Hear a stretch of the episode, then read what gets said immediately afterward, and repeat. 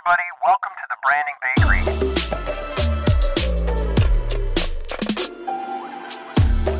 My name's Alex. I'll be your host.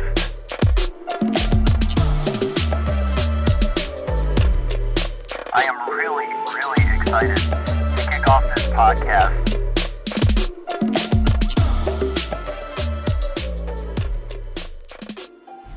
So, our main reason for existing is to give designers a broader tool set uh, that they can offer their clients. Plain and simple.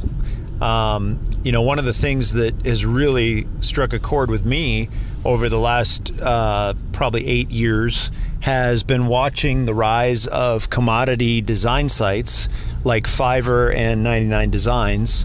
Um, and you know the the the availability of you know for for customers and clients to you know get um, you know get basic graphic design services for way cheaper than they would have been able to even 10 years ago.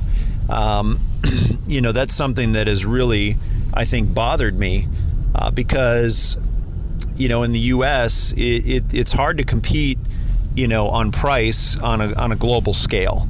Um, you know a, a designer here in the States, uh, price wise, is going to lose almost every time uh, when they're competing against a designer in the Philippines or um, India or you know another another country. And uh, so one of the ways that you know you as a designer can can combat that and not compete on price only is by having other valuable assets or tools or skills that you can offer your clients. And you know, branding is is a huge one, and it's it's one that you know more than anything else, if done properly, can in you know change uh, the success of a company dramatically. It can take a company that is already successful and multiply it immensely. Um, it can take a company that is, you know, struggling and help pull them from the brink of of you know bankruptcy or disaster. Um, you know, there's so many positive things that go directly to a company's bottom line that brand strategy and branding can offer. That it is an extremely important skill set to learn as a designer. And um, you know, I'm not saying that our you know our training is necessarily a, a replacement for, you know, um, a school that offers, you know, a master's in branding or, you know, anything like that. But, you know, uh, we've got a lot of experience in the real world here.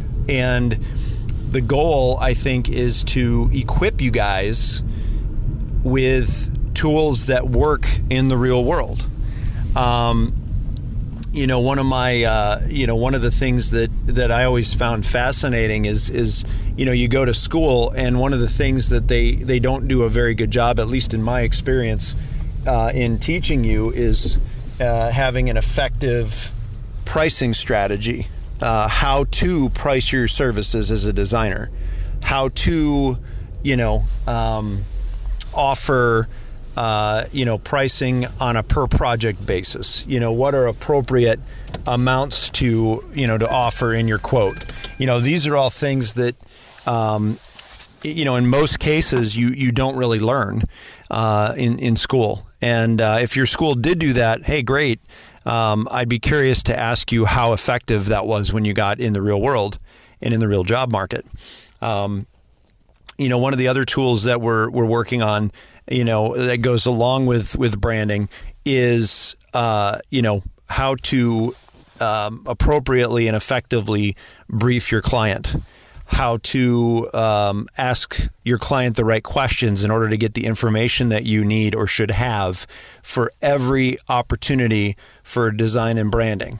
Um, you know how to uh, present your, you know your your uh, identity uh, design to your client? What what is the right way and you know to do that? And you know what are some pitfalls and things that you should avoid? You know these are all things that that we're in the process of of developing. We've got scheduled out you know for for development over the next year or so. But you know it's it's it's something that we're very very passionate about, especially when you know you you see designers having to compete you know on a global scale for for crumbs um, and you know for me that is something that's very dear to my heart. I've I've had the opportunity to work, you know, both agency and in house, and and also freelance, and uh, it was always amazing to me what people's perceived value of graphic design was. Uh, it was quite a wide range, but I would say that in recent years, I've I've heard from more and more, you know, colleagues uh, that you know some of their clients are are just you know, hey, I need a logo. I'll just go to go to Fiverr and get one for fifty bucks. You know, and and some of them, you know, there's some talented designers on there, but some of them get get a you know get a logo that they love. Others they're okay with, and it was fifty bucks. So hey, no big deal. Um, but that's why.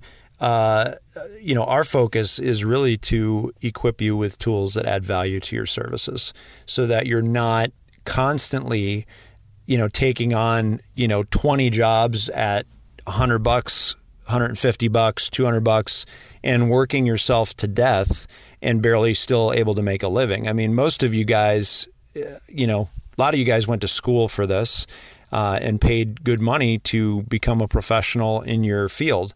You know, a lot of you are self-taught. Um, I would say I'm a, I'm a combination of both. I, I went to school, but a majority of the things I learned that were actually valuable to me once I got out of school you know, were things that I learned on my own, um, or things that I learned on the job out of necessity.